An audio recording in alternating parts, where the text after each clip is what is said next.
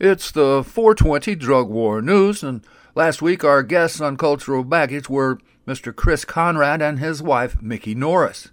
And so uh, the problem was that the initiative didn't really set up a mechanism to enforce that. And as far as I know, the Attorney General's office has not even been collecting the data they're supposed to from these counties about what's happened to their uh, marijuana crime rates. I mean, the marijuana crime rates went down because a lot of things are not crimes anymore. But as far as illegal sales of marijuana, uh, it's, it's a question of felony versus misdemeanor, but they're supposed to be keeping records and they're really not. And, and I kind of want to contrast that in a way with what I hear is going on in Texas, which is where uh, five or so different cities have decrimmed, and now AG Paxton is going to force them, try to force them to recriminalize.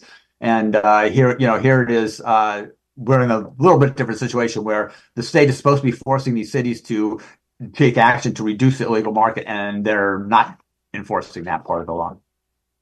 No, uh, yeah, the Paxton. I he he got off on his felony um, just a couple of months ago. Uh, they it was just some sort of a governmental blessing they gave him or something. I I just really, bleh. but anyway, uh, yeah, Texas. well, apparently, some people out to break laws and other people are not. Right, and and uh, as far as Texas goes, we do have wide disparities. You talked about the five or six cities. My city, Houston, has had it in place for well years now. I don't know. I can't tell you five years, six years. I think we've had the misdemeanor marijuana diversion program in place you can have up to four ounces of weed. Uh, you won't get arrested. They'll give you a ticket. You have to take a class. If you ha- if you're a working man, you have to pay a hundred bucks. If you're not, well, you just take the class and you can go do it again and again.